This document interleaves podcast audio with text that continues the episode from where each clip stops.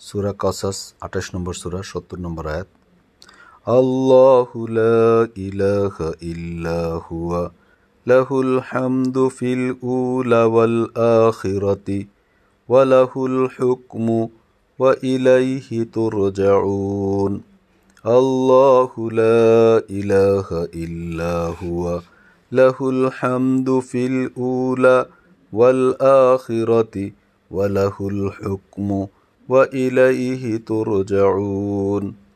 الله لا إله إلا هو. له الحمد في الأولى والآخرة وله الحكم وإليه ترجعون. الله لا إله إلا هو. الله. তিনি এমন যিনি ছাড়া কোনো বিধানদাতা নেই।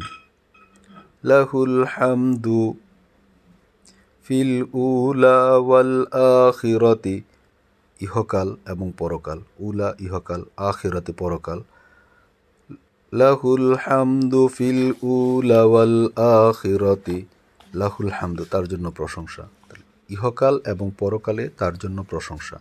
লাহুল হামদু, তার জন্য প্রশংসা। ফিল উলা